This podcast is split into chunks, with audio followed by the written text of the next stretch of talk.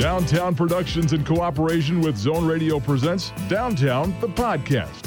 From the historic Zone Radio studios, here's your host, Rich Kimball. It's true. Welcome in. It is Downtown the Podcast, all right. Episode number 135. Rich Kimball here, along with Kerry Haskell, and we're brought to you this week and every week by Cross Insurance, where security meets strength. Two good conversations for you on tap this week. Second half of the program, we feature a musician, singer, the talented Matthew Nelson. 30 years ago, he and his twin brother Gunnar, with their flowing blonde locks, burst onto the music scene with the number one album, After the Fire, number one single, Can't Live Without Your Love and Affection. And uh, in so doing, made history as the first family to have number one songs in three generations. Matthew and Gunnar, the sons of the late Ricky Nelson, and their grandparents on dad's side, of course, Ozzie and Harriet Nelson. Matthew's still making music and a great conversation about uh, he and his brother, the legacy of their dad, and much more. Coming up in the second half of the program this week. Here in the first half, a comedy legend joins us. Guy who appeared many, many times on The Ed Sullivan Show. Ed, one of the guys who made his career possible. Great friends with Steve Allen, multiple appearances on The Tonight Show with Johnny Carson, uh, TV series like Soap, uh, his own shows like Comedy on the Road and Bizarre. Uh, talented actor, comedian, and for my money, the best impressionist of the last several decades. Uh, the great John Byner, who joined us to talk about his career and his new book, Five Minutes, Mr. Byner. The book is just delightful. It's a, uh, well, as you point out, it's not a tell all, it's a very positive look back at your career. Yeah, that's for sure. I got lots to tell all, but I don't, I don't want to bother anybody with that. Well, you uh, you tell the story of your childhood and uh, your family moved an awful lot. Uh, was it that ability to make people laugh uh, that helped you make it easier to be accepted in new surroundings? Yes, absolutely, absolutely. The the family, as I say in the book, is is is fun. My father was funny, and mom was funny. And my sisters and brothers are funny, and all that. And uh, and and it was just one of those things. I was able to do these voices and. Uh, and uh, break that wall that you always have when you move in when you get a, into a school that's already in, in progress and all the kids know each other for years already and you know it's kind of tough but uh, with the voices it made it a lot easier well it was your impression of jfk that really opened some doors for you uh, and well maine's own Vaughn Meader, who became quite famous for his kennedy impression the first family album was in the audience when you, you did that in competition Oh yeah, yeah. We became friends, and uh, and and he came over to me after the the whole thing was over that night, and he said, "Hey, you were pretty good." And I don't say that about everybody. well, yes. Ed Sullivan certainly played a, a, key role in your life, not only a mentor but a friend. And and I don't want to give away too much from the book because we want people to read. The book, by the way, called Five Minutes, Mr. Byner. But but can you share perhaps the the whistling story? Okay, certainly. you get right down to the crux, as they say. well, I didn't know. I was new in the business. About I was about six months into the business, really, have a card-carrying comedian, having done a, a few Sullivan shows, and uh, and he invited me and several other acts to go out with uh, with him uh, to uh, Lake Tahoe, and um, in Nevada and uh, and and do a, a two week show with him. Uh, and you know the the trampoline artist and the the uh, singing sisters and this that and the other thing, and um, and so I didn't know about the taboos and what you could not couldn't do and the uh, superstitions that people had in show business. And you know, like some people say, you can't put a hat on the bed and or a table or that kind of thing. Well, I, I'm in my dressing room one afternoon, right across the hall from his in Lake Tahoe at uh, Harrah's Club, and uh, and uh, and I'm shining my shoes to get ready for that evening. I had nothing else to do, and uh, and I'm whistling and. Uh, and I hear from across the way. I, re- I didn't realize he was in, but his door was open to his dressing room, and mine also. And uh, and I hear from across the way, "Who's that whistling over there?" I didn't know that it was taboo to whistle in the dressing room, and a big deal a big deal. and uh, and and then uh, and and I can hear his uh, his manager saying, uh, "It's Ed, uh, it's it's Byner, Ed," and and and then there's a, long, a pause, a long pause, and then his Byner, didn't you know it's not? It's don't don't you know it's it's not it's it's it's not good. It's bad to to whistle. It's bad uh, luck to whistle in the dressing room.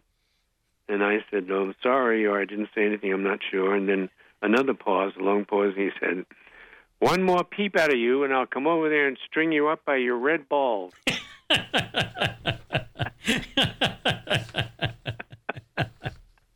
uh, well, he he liked your impression of him. What was the key to doing a good Sullivan impression?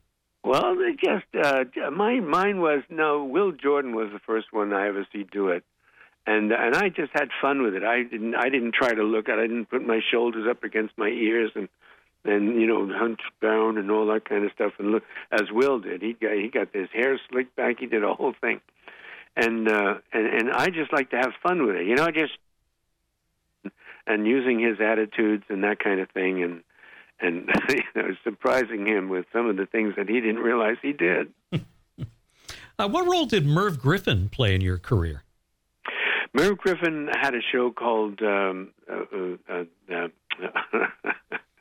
it's it's uh, one of those talent shows, you know, the Merv Griffin Talent Scouts. Talent Scout show. Arthur Godfrey had one for years, Talent Scout show, where people would come on and they'd claim to have discovered somebody in a nightclub or something like that, and here he is, you know that kind of thing.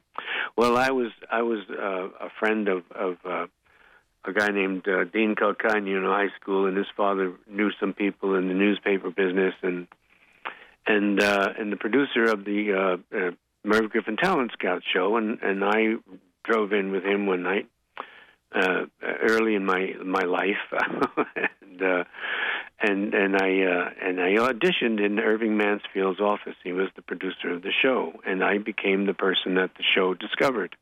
And I did uh, some uh, little impressions that I did. Uh, I kicked around in, in my life and uh, made my family and friends and and Navy buddies uh, uh, laugh at, and uh, I got to do the show, and uh, and it was a big hit, and uh, and there was a. Uh, a big. Uh, I think it was the New York Post who had a um, you know, one of those uh, columns that uh, he'd talk about show business and people, and he said, "Finally, talent with the uh, Scouts," you know. and he wrote about me, and, and and I thought that was really nice, and it was a big a big boost. Yeah. We're talking with John Byner here on Downtown. His book is Five Minutes, Mr. Byner, written along with uh, Douglas Wellman. I, I love the stories in the book about your time with Harry James. What did you learn about the business in touring with them? Oh, it's fascinating. I mean, here I am, just a few months in the business, and uh, you know, just uh, an innocent kind of guy. and I'm thrown on the bus with these old time musicians and a few a few guys that were uh, were were around my age, a little older than me, uh, horn players, but most of the guys had been in the business for a long time. You know, Corky Corcoran, the saxophone player, and uh, and uh, and different people. Uh, uh, Buddy Rich and, and and you know you're driving along with these guys in the bus day and night, night and day, and and running in, doing a hotel one night, running in, getting your clothes done, whatever and uh, and eating in restaurants with them along the way and all that stuff and and I got I got educated real fast. yeah, I got I got educated real fast. You had a great friendship uh, with one of my favorite entertainers of all time, uh, and I don't think he gets enough credit when we talk about the history uh, of late night television in particular. But Steve Allen was was oh such God. an original and, and such an amazing talent. Steve Allen was amazing. Exactly, he was so talented and so nice and and intelligent and all the things that you like in a guy. And uh, and we became very good friends. He is a terrific fan of mine. In fact, I'd hear him quoting me on talk shows and stuff, and uh, he'd say, "Oh, yeah, but John Byner said," and all that kind of stuff. And uh, and and sometimes my wife and I'd go out to L.A. after we'd left the uh, the big city, and uh, and we'd stay with them, and they were terrific. Uh, Janie Bird and you know Jayne Meadows and Mm. Steve, yeah, terrific guy. You also became friends with one of your heroes, James Cagney, who invited you, invited you over to his house on more than one occasion. Yes, it was uh, it was it was Roger Miller, my friend, my good friend Roger Miller. Roger Miller, who we love because he made our, city famous uh, in well, King of the Road, destination we, Bangor, we, Maine. We were very close people. We we were very friendly, and and uh, and I was in his backyard one afternoon, having been in his neighborhood. I stopped by to say hello, and he said, "Hey, Banner, guess where we're guess where we're going tonight?" His wife, Marion. So. and I said, "No, where's that?" He says, "We're going to James Cagney's house." You know, he'd, he'd swallow things. We're going to James Cagney's house, and I said, "Well, boy, what I would just say, in passing, what I wouldn't do to live, see James, meet James. Oh my gosh, you know." And as a kid, I saw the movies, and you know James Cagney, the big hero, and Yankee Doodle Dandy, and the whole thing, and the tough guy in the movies, and and so uh, you know I that's all I said, and and I thanked them for the beer, whatever we had that afternoon, and I left, and and um, I'm at home, and I'm I'm on the beach, living on the beach with my kids, and in a house, and and uh, I'm downstairs, and they're upstairs having a little argument about some little thing. The dog is barking at them, and they, somebody's got the wrong shirt or whatever. They're just little kids, you know. And the phone rings, and one of them picks it up, and he, and then next thing I know, the one that picked it up, Rosine, is leaning over. She's about seven, eight years old. Lean over the little balcony they have upstairs, and she said, "Dad, James Cagney's on the phone." you know, hot oh my God. I shut everything down and I grabbed the phone and, hello? Hi, Jono. It's me, Jimmy. Jimmy Cagney. We're having a smoke over here. Just you, me, and the boys. What do you say? Come on over. And that was that was the beginning of my friendship with James Cagney. And you ended up doing Yankee Doodle Dandy for him. Yeah, with Joe. yeah, he had several people over that night, and uh, Roy Clark was one of them, as I remember. And uh, and uh, Donald O'Connor came over to me. Oh, one one one point, uh, Jimmy was about eighty, and he had he had a little uh, cane, and he leaned on his cane, and he's looking over at me. His chin is on the on his hand, and his hand is on the cane, and he's sitting there. And says, "John, "Jono, do you do Jimmy Stewart?"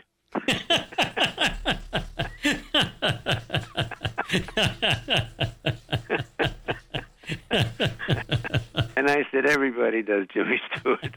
And at that time, John, Donald came over and said, hey, let's do a little Yankee Doodle for the old man, you know, so we did. That's fantastic. We had good fun. Uh, you were on the Johnny Carson show uh, so many times, but I, I, was fascinated by the story of uh, you going into his dressing room at one point and, and coming to the re- realization that you both had something in common in that you were inherently shy people. Oh, yeah. yeah, he would never know how, what to say to me. So he, one of the things that used to crack him up was uh, my impersonation of Jessel, George Jessel, who used to do the show many years before I did it, and and and and it, and I pointed out some of the things that Jessel did, and oh, made Johnny laugh so hard. I just knew that oh, that's all I'd have to do is a couple of words as Jessel, and he'd be on the floor. You know, so so he he would he would come into the uh, makeup room and uh, had little uh, liver spots on his hand. I'm telling little secrets. But anyway, he had these, and he always had the girl do his hands because he'd forget to do it up in his, his dressing room. And uh, and and he'd he'd he'd see me sitting there, and I, and he'd look in the mirror at me, and I'd look back at him through the mirror, and, and he'd make this this this thing that Jessel always used to do with his lips, like like he just got through eating. You know? so anyway, I used to say, you know, like that, and, and, and, and that's the way that's the way he'd greet me, doing that with his lips. and, and, you tell the story of a memorable Tonight Show uh, with Rosemarie and and friend of our show, the late Carl Reiner. Oh yeah, no, that's a that's that's a show that I think they should read about. I mean, that's a that's a story. Oh yeah, yeah. Save that one for the book, which by the way is but called Five Minutes, Mister Bott. Bringing it up because that's one of my favorite. Where the heck did that come from? uh, in my life. I was a huge fan of the John Byner Comedy Hour, and uh, I didn't know until reading the book what a talented group of writers you had, an amazing crew. Oh my gosh, yes, and they went off to become uh, terrific in their own right in their own world. Uh, uh, yeah, yeah, and and and and one of them, Rudy DeLuca, one of the writers, Rudy DeLuca, became uh, uh, a, a writer with uh, Mel Brooks, and and uh, and he was fascinated with the with uh, uh, you know the uh, Frankenstein thing, and uh, and he wrote a thing called Transylvania Six Five Thousand, and invited me to do the movie with uh, a lot of great people. Yeah. And then the five five seasons of Bizarre, which was ah, such a terrific show. Oh, that was nuts. Yeah. I love that show, and and I love uh, reading the stories about uh, not only working with, but your friendship with, with another comedy great, uh, the late Bob Einstein, Super Dave. Super Dave, yeah, Bob Einstein. Well, I, I never did Bob for Bob, but but I do it from everybody else. You know. yeah, Bob was terrific. I really loved him. He was terrific. You also had a chance to be a part of what I think is one of the best ensembles in the history of television. Uh, that great cast of Soap. Oh yeah. Oh my gosh. Yeah, absolutely. And and what an honor it was to be part of it. I uh I showed up and I didn't know because I'd traveled around doing a lot of clubs and this and that and I never had a chance to catch the show and I didn't know I I hadn't met any of the actors and uh in, in, including Billy Crystal who did a lot of stand up but I never did run into him and and uh, and I, I I I went there the first day, and I I I didn't know anybody. I was in, introduced to everybody, and uh, uh, and then I when when they opened the book and I read who I was supposed to be talking to, I didn't know who to look at because I didn't know who, who that person was in the script. And it was kind of interesting for the first couple of weeks, and uh, pulled it together, and I did uh, 17 uh, shows. Uh, can you talk about the approach of, uh, of Richard Mulligan, who who was definitely a serious actor? But, yeah, yeah, that he fascinated me. He fascinated me, in that we'd open the book on Monday morning. The, I call it the book, but it's the it's the script. We'd open the book uh, uh, uh, Monday morning, and we'd read and we'd read our parts, and we'd read, you know, as best we could, blah blah blah blah blah blah. Uh, and everybody be sitting around the makeup people and the the, uh, the set people and everybody sitting around these two tables that were pushed together, and the rest of them are scattered around the room in different chairs. And uh, and and and when we'd close we'd close the book after it was the last page, we'd close the book, and it would be time for everybody to get up and have a cup of coffee before we, as they say, put it on its feet, which means you hold the book and you say your thing, and they tell you where to stand and whatever as you do it. So, so everybody goes for coffee except for Richard Mulligan. He's got the book open and he's pacing back and forth and he's he's doing all those things that he he all that stuff. it was fascinating because he just worked on that constantly, and it was great. Uh, you've done so much voiceover work through the years, but uh, uh, my first introduction to you as a voiceover performer was in The Amazing Ant and the Aardvark, which I, it was work, obviously, but you were having so much fun with that, and it came through. Well, you know, it wasn't really work. I mean, first of all, when you're doing voiceover work, you can show up in a sweatshirt, jeans, no makeup, none of that stuff. You just sit there behind this glass, and the guy's in the booth, and he's going, "Oh, this time." Speak a little louder to the butterfly when you come in, and uh, and so I uh, I, I show up at, at uh, the Patty Freleng and Friz Freleng's office, and they, they were the producers of the Anthony Aardvark and several other cartoons. And this was a cartoon that was shown in motion picture theaters, you right. know, in, in theaters, and shown between. As you, and uh, years ago, they used to do that all the time. And um, and so uh, before it got to television, then they played it on television. But um, I'm in Friz Freleng's uh, office, and, and he had seen me do a lot of voices on the Sullivan Show. Since you mentioned it, that was the show he saw me on. And uh, and he said, uh, "I've got some characters. I'm looking for voices for them." And so I said, "Okay, uh, what kind of?" He, first, he says, "I started telling me about it." Then he said, "No, I, wait. I'll show you a picture. Show you." He does. He shows me this uh, painting of of the aardvark, and and he said, "No, the aardvark is." Tell you about his character. He's a very certain, very serious, very very nervous. Very he's he's always out to get to get to get the ant. Always out to get the ant. He's he's very he tries all kinds of things. And so he says, very nervous. And the first thing that popped in my mind was Jackie Mason. You know, Jackie Mason talking all this time. He says, you know what I'm talking about, mister? You know, he's talking, he's a big deal. So I think Jackie Mason. So he says, so I said, he said, you know, that's, that's, that's great. That's perfect. And he, and I said, okay, lucky first. First one I throw at him, and he likes it, you know. so that's fine. He puts that down. He says, now the ant, and he picks up the ant. And he says, now the ant is a lackadaisical kind of guy. He's in a, he'd rather not do anything, and you know. So I thought lackadaisical. That's kind of like Dean Martin. You know, he has he used to, he used to be walked across the stage by the beautiful dancers to show him where to stop, you know, where the mark was. Okay, they'd stop. He wouldn't look for it. They'd just bring him and stop him, and that was where he stood. And uh, and that was Dean Martin. I said, "How about this for the ant?" You know, oh, I think I'll just sit around here. He said, "That's that's good, that's good." so now to Patty Freleng, he said, "That's good." Next thing I know, they've they've called Dean Martin and they've called Jackie Mason. They got permission to do it, and uh, we're on our way. Uh, also, a wonderful series that you hosted for a number of seasons. Comedy on the Road was such a, oh, yeah. a, a, unique show, a chance Four to see some yeah. talented comics. And, and I love, and you talk about it in the book a little bit. Uh, you talk about the openings uh, were so unique and original. It was just a terrific show.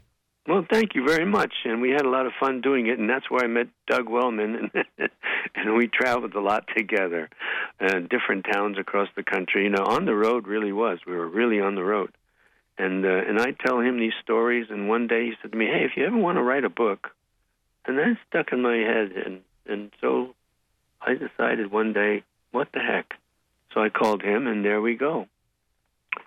Yeah, and uh, and I met a lot of wonderful comics and people along the way in that show, and uh, I had a good time doing it. Oh, I have to bring up a, a, series that I enjoyed, and it didn't have a long run, but uh, The Practice with Danny Thomas and, and friend of our show, Shelley Fabares, part of that cast as well. Oh, yeah, yeah. Shelley's a lovely girl. And, uh, and uh, yeah, that was a fun, uh, fun experience. I talk about I talk about Danny asking me to walk him out to his car. Oh, I love that story. Save that. Read the book for that story because it's great. yeah, yeah. Now there's another story singing with the band. Oh, there's a, there's a great story in the book, and I don't know, maybe you can tease it a little bit, but uh, I love the story about your daughter Sandy and Elvis. Oh,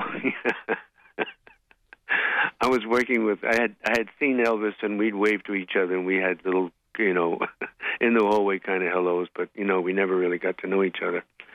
And uh, and uh, I was working with Glen Campbell uh, at the uh, at the Hilton Hotel. The Hilton it was the Hilton International. That's where Elvis worked, and I was working with Glen Campbell and. uh and I got through. I got through with my opening for Glen, and I and I got my my kids together. It was Sandy's tenth birthday, uh, and and I had taken them to Vegas with me, and uh, I was raising them on my own at the time, and um, in, in fact, they always did. but, uh, but but anyway, they they uh, I brought them with me, and and and uh, after uh, I collected them, and we were able to go up into the balcony because it was Sandy's birthday, and they didn't want you know kids yelling out in the middle of the show or something. So, but my kids didn't yell out any. Anyway, they you know what I mean. If they had young kids, mm. come on, I want ice cream in the middle of somebody's stand up, you know, it's not good. but, but anyway, um, uh, we're we're upstairs now, and and Glen comes out, and and uh, and he introduces uh, Elvis in the audience, and and we looked down. We were sitting just, you know, you can look down the brass rail there and look down downstairs, and and there he is, right under us. And and uh, and and the show goes on. Everything's fun. Audience applauds, and everything's great. And we go back, we sit back, and and I look over one time, and there's no no Sandy in the seat. and I said, "Where's Sandy?" And my son Don goes, "Look down, look down," and she's standing there talking to him. and uh and uh you know and his guys and the you know go uh like uh, med med uh, uh, half moon uh, seating. You know the, the the booth. They had these, but the booth and his guys were sitting on one end of the, and he was there at the end, and she was sitting on his lap. The next day, so the show ends, and I go upstairs, and and I I, I get the kids uh, into you know, and and the, and I go back and to get Sandy and and as I'm I'm going back, I run into Elvis, and and he tells me she was a real nice kid and all that kind of stuff, and and uh, and it's it, what happens. It wasn't that. it didn't start out like she's a real nice kid, but you'll read about that. And she had had a picture taken with him and gone upstairs by the time I get back. Uh, you know, a lot of elevators and the crowds and all that kind of stuff. We'll, ju- we'll just tease it by saying that uh, the king turned the tables on you a little bit. Oh yeah, yeah. Well, yes, yes. When I ran into him uh, backstage uh, in the kitchen, in fact, it was. you had to go through the kitchen to get to the elevators. You know, show business is different than the outside world. And uh, ran into Elvis and his entourage, and uh, and uh, and I had made a remark about him in my act that he'd caught earlier in his life in another uh, room. I was working with Diana Ross, and uh, and I I used to say I used to say you see he paces the stage like a caged animal.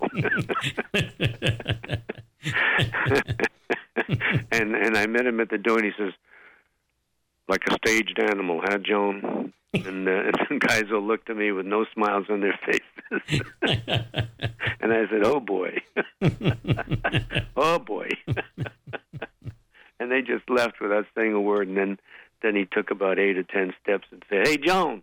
I turned around. He said, "I met your daughter, Sandy. She's real nice." And they all laughed, and I and I realized he would put me on. So there's the story, almost. I love it. All right. What was uh, what was your experience like working with Nathan Lane on Broadway in The Frogs? Oh, Nathan, God Almighty, he's amazing. Um, I mean, the man has so many plays in his skull. I mean, I mean, long speeches and things. It's just amazing. Well, the thing that really, really was a big deal for me, not not only to meet Nathan Lane, who, was, who calls himself Mr. Broadway, and he is, um, but I'd I'd always seen a lot of Broadway shows in the movies. Years, that you you know, you get Broadway rhythm and all that Broadway stuff, and the backstage, or you know, the stage door Johnny, and all this stuff that was thrown at you as you're growing up in these different shows and movies. So I always wondered what it was like, and, uh, and through my career in the business, and uh, and I got an opportunity, and uh, I met uh, Nathan Lane and Susan Stroman, and and uh, I was in uh, a thing that was an adaptation, uh, and it was called The Frogs, and uh, and I was uh, I was Charon, and I'd come down. I was come down the long white beard and white long white hair, and uh, look a little like Leon Russell. and uh, and I'd I'd come down 35 feet from on a little skiff, all chained, chains chains rattling, and sing a song that uh, Stephen Sondheim had written for my character. After he had met me and watched me do my character for about two or three years, uh, weeks in rehearsal, and he wrote this song uh, one afternoon. I get a tap on the shoulder from Susan Stroman at rehearsal. Says somebody wants to see you next door. and I walk in. I go, oh, Mr. Sondheim, and he goes, Steve. and it was just Steve sitting at the piano, uh, grand piano. And he said, "No, just let me hear it. I want to know where your range is and stuff." So he played some chords, and I did some, and the next thing I knew, I've got this song written for me. Well, and you you do so many great impressions of of singers, and of course you worked with with musicians all throughout your career. One of my favorite singers, I know, he's one of your best friends. Could you could you indulge us and maybe do a little Johnny Mathis? Well, just let me tell you, it's not for me to say you love me. I love it. I love it. And you also worked with a, a, friend of ours who comes on the show uh, quite often. Now he's a neighbor of ours living down in New Hampshire, John Davidson. Oh, John Davidson. Yeah, yeah. We did some nice things together in different times in our lives. We we worked the Harrah's Club around the same time together, and and uh, and and uh, we did a big thing. Well, I was a big. There was a big uh, thing for Playboy, uh, the Playboy Bunny of the Year. I think it was a big a big deal with uh, with Hefner and all these people, and and uh, and John Davidson and I uh, starred in the show, and uh, and we had a great time. And I and one thing I. there was there was a break in the show. That's a little story because of one of my favorite people, uh, Groucho Marx, was there. and he was sitting in the audience, and, and I had met him t- fire, before that. I had met him at the uh, Lamb, the uh, Friars Club, and uh, and and I had I had seen him standing there uh, by himself. Uh, uh, there was a, a break in the show, you know, or uh, intermission in the show that we were there to see. You know, he's young in the business, and I walked over and said, uh, "Mr. Marx, you don't know me, but I think you're terrific." He's, he said, uh, "Oh, I know who you. I know you. What I don't know is why someone who looks like you do does what you do." He says, "Now think about that. That's a triple compliment." so I told that story at the at the Davidson at the big thing that we were doing for Hefner, and uh, in the there was a break in the in the equipment. They asked me to go out there and, and entertain a little bit, and I saw him, and he was in his uh, he was in his uh, you know the uh, beret period. He had a beret, and he was with Connie Stevens, who was a longtime friend of mine. She he was escorting her, or, or vice versa. I don't know. And they were sitting there in the front row, and I told that story about meeting him and what he had said to me and uh, not expecting it. But after the show, I'm in my dressing room putting my stuff in the bag. As you're done, you know, you're all through with this, that, the other thing. There's a knock on the door. I open it, and it's Groucho. and he takes the cigar out of his mouth, and he looks at me and he says, "If you were a Goyle, I'd marry you."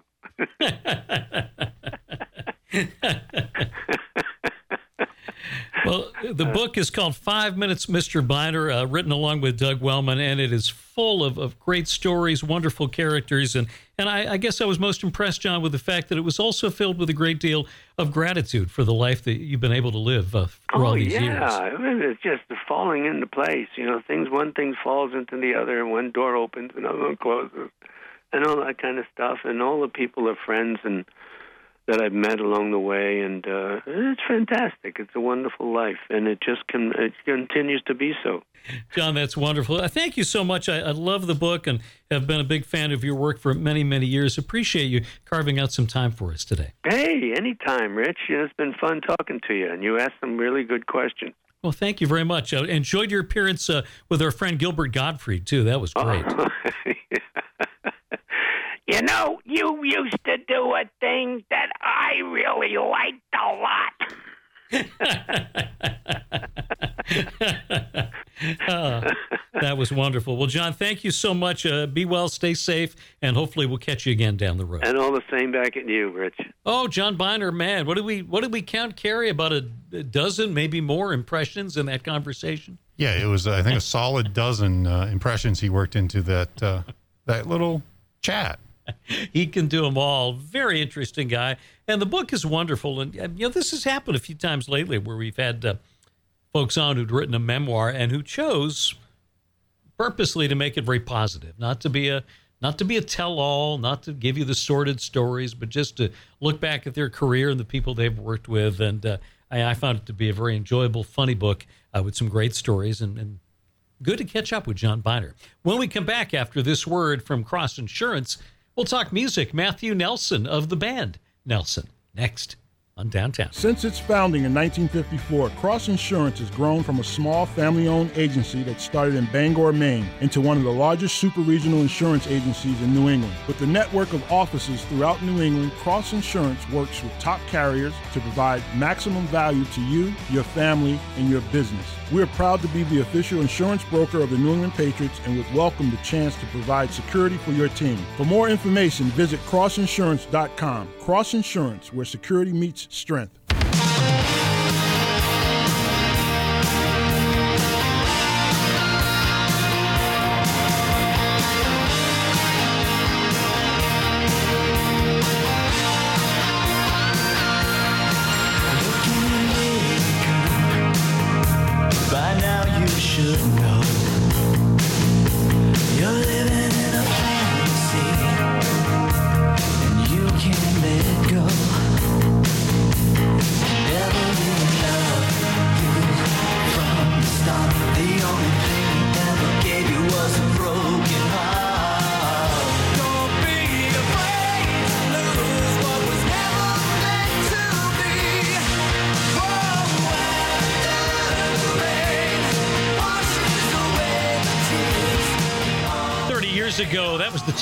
Track from the number one album in the country, the debut album from Matthew and Gunnar Nelson. After the Rain produced a number of hit singles. And again, made them the first three generation family to have number one songs on the Billboard charts. Their dad, Ricky Nelson, of course, and grandparents, Ozzie and Harriet.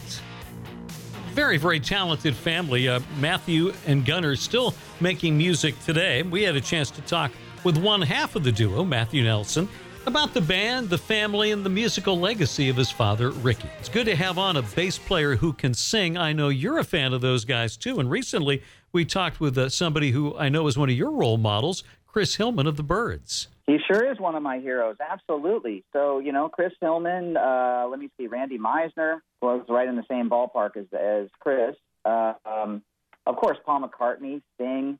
You know, I'm a big fan of singing bass players. And I was reading that you and your brother essentially grew up as your own rhythm section. That's entirely true. Gunnar was a drummer for about 18 years, and it was a real good drummer um, until kind of had one of those uh, uh, you know, epiphanies that it would just be a whole lot better if he came up front and sang with me.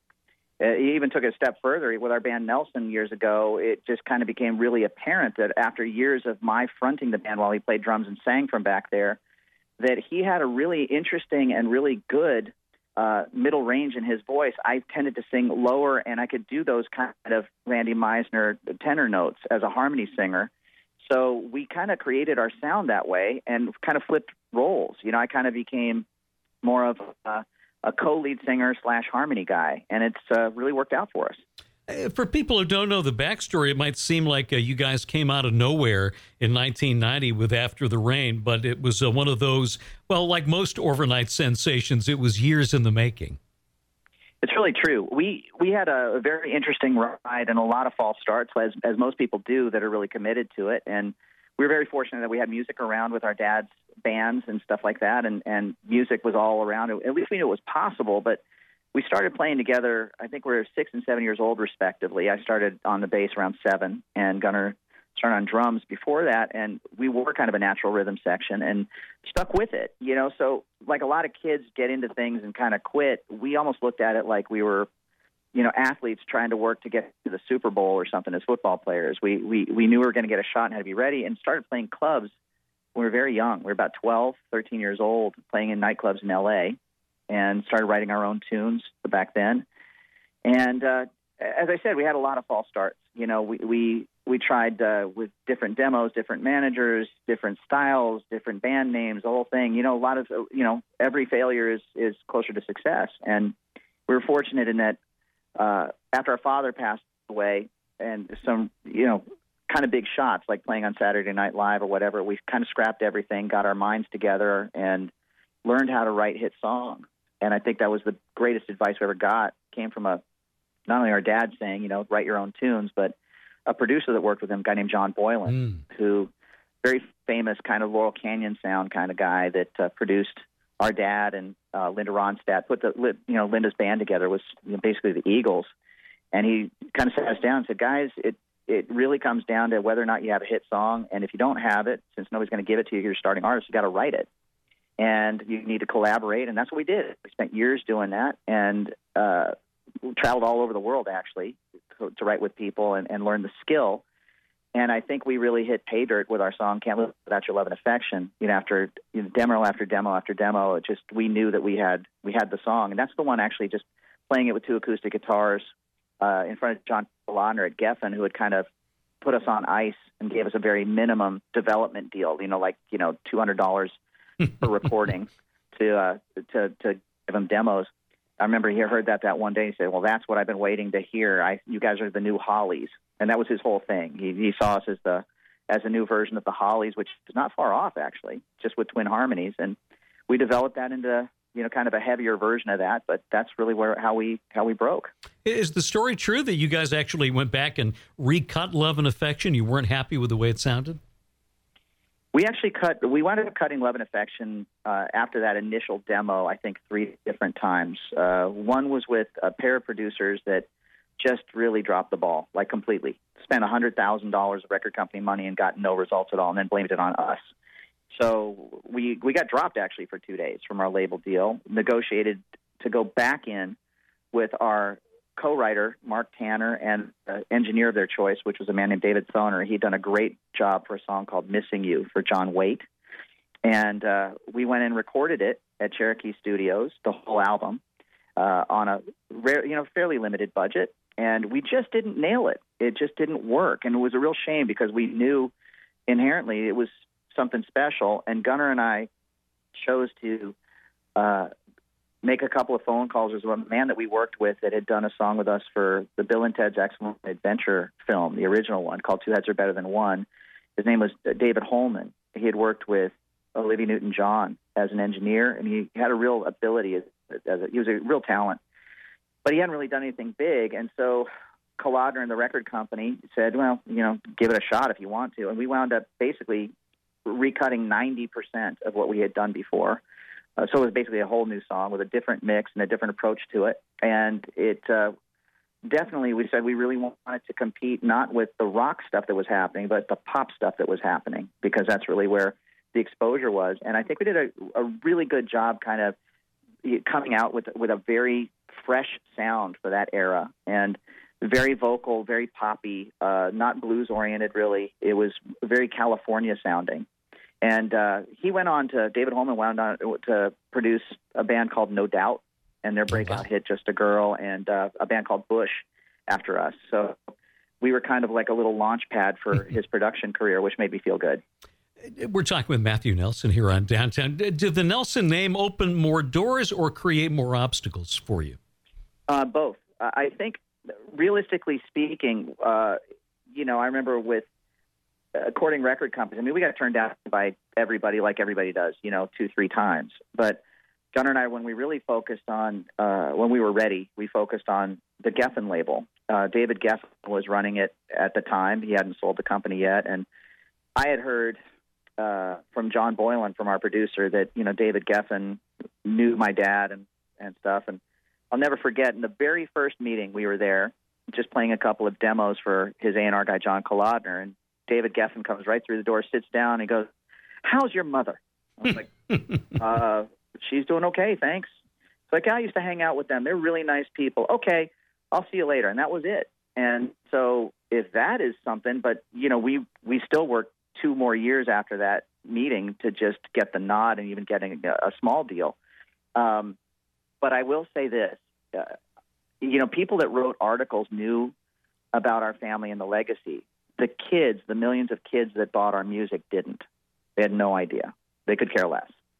So that's my favorite part of it. It's like weird. We, Gunnar and I had to sell millions of records on our own and then get to a place later on where we would even feel good about playing any of our dad's music live, which which we do now with a great show called Ricky Nelson Remembered. It's just one of the things that we do. It's our way of kind of staying in touch with him and our roots. Uh, but you know, it was nice to actually kind of stand on our own feet. I, I can definitely say that that uh, I, I if I had a nickel for every time somebody made it hard on us and then turned and said, I just wanted to be one of those guys that shows you how the real world works. Like, brother, you know, let me give you the real world. For me, here's my real world. It, it's finding out your dad passed away in an airplane accident before they even tell the family. And then the media goes to town on a story about, you know, something uh, like cocaine freebasing. Then, when they prove that that was false, the damage has been done and nobody apologizes. So that's my reality. Not to get all dark, but it's kind of like for every blessing, you know, there's also another side of that coin, mm-hmm. just like there is with everybody. You know, uh, Gunnar and I have realized that just a lot in life that we have, uh, there are no accidents that uh, don't serve to make you uh, a better person or at least a bigger person and build character. But we've definitely had some pretty huge character moments. I'll tell you that. Now, of course, you grew up in, a family that had had success in music and in television and all of that. But but even with that, thirty years ago, were, were you and Gunnar prepared for the incredible level of success and exposure that came with After the Rain?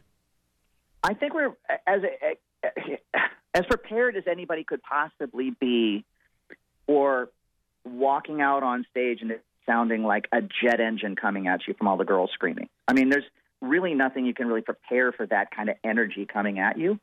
And I will say though that I think our heads were in the right places because you know we grew up with our father and you know, uh, everybody on the Harmon side of the family, whatever. It's just, it's kind of like it was our job. That's what we were supposed to do. But I think the biggest shock to me was the week before we released our our first single, "Love and Affection." Gunnar and I went to a mall down the street from where we lived called the Sherman Oaks Galleria, and you know, I think I had to buy socks and underwear or something like that, and couldn't get anybody to, you know, tell me where the the clothes were or whatever, and just it was not a big deal. It was just you know nobody cared. And the next week we had released our single, and we had an in-store record signing thing at the Sam Goody record store that was in the mall. And uh, I remember getting to this this mall, and the person that was there to meet us at the elevator looked really terrified. And I said, "What's going on?" He said, "You have no idea how many people are in there." And I'm laughing, kind of going, "Yeah, I saw that movie. This is Spinal Tap. I'm sure there's like what five people there or whatever." And uh, we went up in the elevator, and the door opened, and this jet engine came at us, and it, the whole mall, three levels of the mall, were filled with girls screaming. And um, that's kind of when I looked at my brother and I said, "Oh, this is a different world." and um, it, it, you're right. It kind of felt like it happened overnight, but it was years and years of that. It's just that I think that from the way that Gunnar and I presented what we were doing, uh, our our sound, the fact that we always kind of had a little bit of a sense of humor in what we did, and it was all about singing, and you know, we were kind of like, I think, the opposite of what was happening a lot at the time. You know, there was definitely rock and roll energy in it, but it was more of a positive type of thing. You know, it was not a black leather and spill beer on your girlfriend's kind of music. It was more of like a a hard folk Laurel Canyon inspired kind of thing with just heavier guitars, almost like almost like the Stone Canyon band that our dad did. You know, just with a different presentation. Of course, the long hair. We looked like hot Swedish chicks. It just worked, and you know, and it was a lot of fun. And I got to tell you, I'm really glad that we got to experience that when we were, you know, 22 years old, like you should. Uh, speaking of After the Rain, 30th anniversary, and uh, available right now for fans, a remastered version of the album on vinyl. That is true. We did a 180 gram vinyl remaster of it. I got a chance. I've always been the guy that has sequenced and and uh, supervised at least the mastering and the EQs of the the albums that we've put out. And I was always really unhappy, to be honest with you, with the final product of the After the Rain album. Not that it didn't sell millions of copies, which is great. It's just I was missing something sonically in the bottom end. You know, the low end just wasn't where it was when I heard it on the big speakers. And the problem was they had lost with all the sales of the record company through the years, through decades, the master tapes for the After the Rain album, the uneq'd master tape. And you have to have that in order to remaster it. Like when you see a remastered thing, you have to have that source tape. So I kind of had written it off, and it was a real it was a real hole in my heart. And I got a phone call uh, from the record company archives saying, "Hey, we have some good news for you." I guess they had, I don't know if you heard there was a big fire in North Hollywood where Right. a warehouse had destroyed a lot of a lot of masters and our name was on the list or whatever, but they said in, in us looking for the assets, we found your uneq'd master tape in the wrong box. It had been mislabeled all these years and put into the wrong box. And uh, that day, I, I made an appointment and uh, went in and remastered the album. So I'm so happy with the way that it sounds now. It sounds exactly like when we were created, just kind of bigger. You know, 30 years of technology has brought life back to it. And so when people hear it on satellite radio on, on terrestrial radio now, or even on the vinyl, it sounds the way that I envisioned it, and I'm very pleased with it. Your dad, for for quite a period of time, had more hits than anybody not named Elvis here in the United States. But I always felt like maybe because of the television show that he didn't get the credit or the respect that he deserved. Am, am I off on that? No, not at all. As a matter of fact, there was real proof of that. Um, he always used to, you know, he had a great attitude with it. He said, hey, you know, life is a series of comebacks. But the man sold half a billion singles in his career and was never nominated for a Grammy. So there was a definite thing in there with the industry. You know, he was impossibly good looking. He oozed charisma, and he was genuinely really good at what he did. I mean, he was all about music. He just happened to have a TV show that was a hit, and people used to have to tune into it to see him play. But if you listen to those early records, I'm talking like the Burnette Brothers stuff, like, you know, Believe What You Say, It's Late, all that early rockabilly stuff. It's 100% genuine, straight up rockabilly, just like you know the Carl Perkins and Elvis and Jerry Lee and Roy Orbison and Little Richard. It was it was that level or better. And I always thought that maybe it had something to do with you know the made-for-TV thing. You know, of course, he spiked the ball with Garden Party years after that when he went to an oldie show and and they booed him off the stage for looking different. He wrote that song and had a big hit with it. But it was when he toured over in Europe where they didn't get the Ozzie and Harriet show.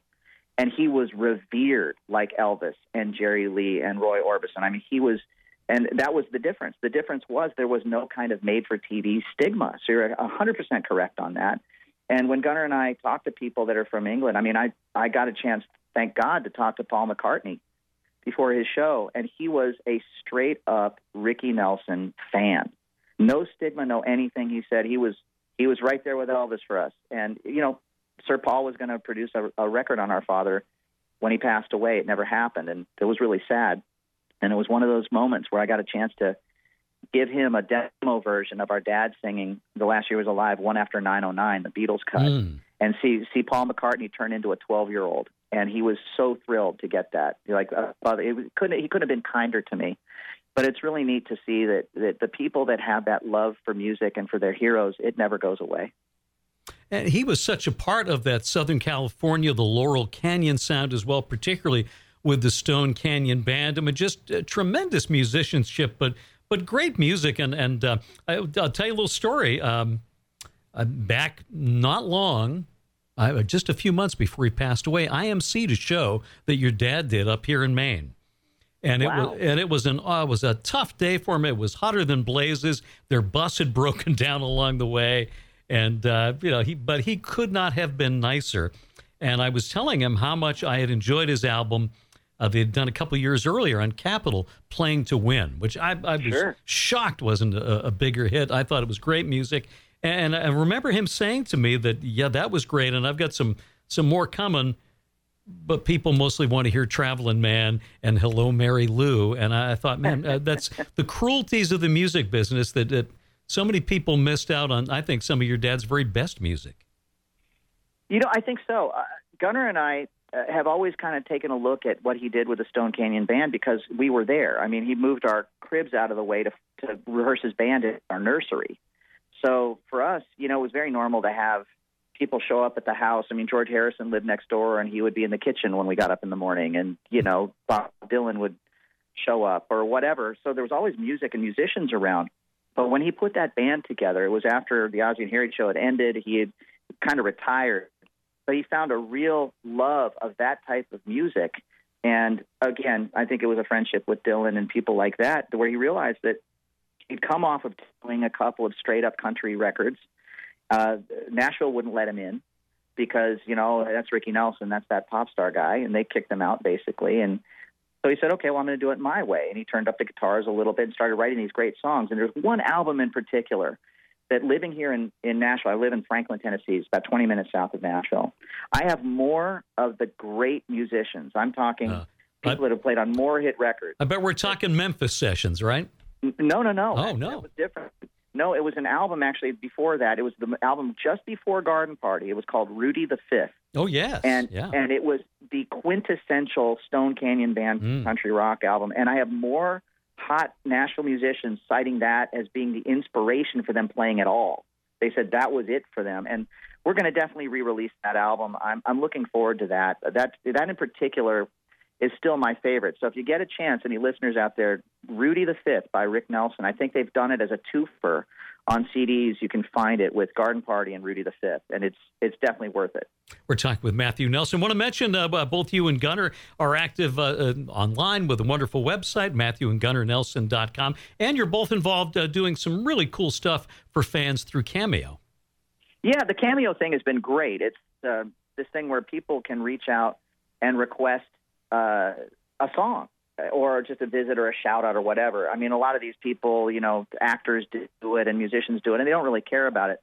Gunnar and I are the kind of guys that like we'll set up and and, and uh, right now we're doing individual cameos because people are sensitive. Obviously, it's tough for everybody financially, but we we do it to where you know, like yesterday, I had somebody say, "Hey, you know, I'm just kind of having a blue moment. Can you play your song after the rain for me and give me a shout out?" And I spent 10 minutes on the phone kind of having a one-way conversation recording this thing and me playing an acoustic version of of our song After the Rain And um, I just got a, a response back from this person with these kind of like tear emojis saying, "Thank you so much. I really needed that, and it was really fun." And I love doing stuff like that. That that is one thing that's good about technology. I'm not going to take away from the fact that I really miss playing live concerts. Gunnar and I have the first two shows. Our Christmas shows are playing in. Uh, got one in Florida and one in North Carolina in a couple of weeks. But we had a full schedule all year, just like everybody did, and it just got moved. Uh, mostly, mostly rescheduled. You know, for a carbon copy for next year. But uh, we really miss playing live. I'll tell you. But Cameo helps. And you're doing uh, the Christmas with the Nelson show. Did I see you're doing a, a virtual version of that too that fans can check into? Yeah, we are. Check into the, the, the website because it'll tell you. I believe it's on the first that we're doing it. Uh, um, you can log on. It's a company uh, that does these virtual concerts called Meet Hook, and I know it's an interesting name, M E E T Hook. And um, basically, Gunnar and I have done a, a few of these these virtual concerts. You know, people will write in in real time, and we'll take requests or whatever. But we're doing uh, a cut down version of a Christmas show that we've been doing now for five years. And Gunnar and I always had a dream of doing a Christmas album.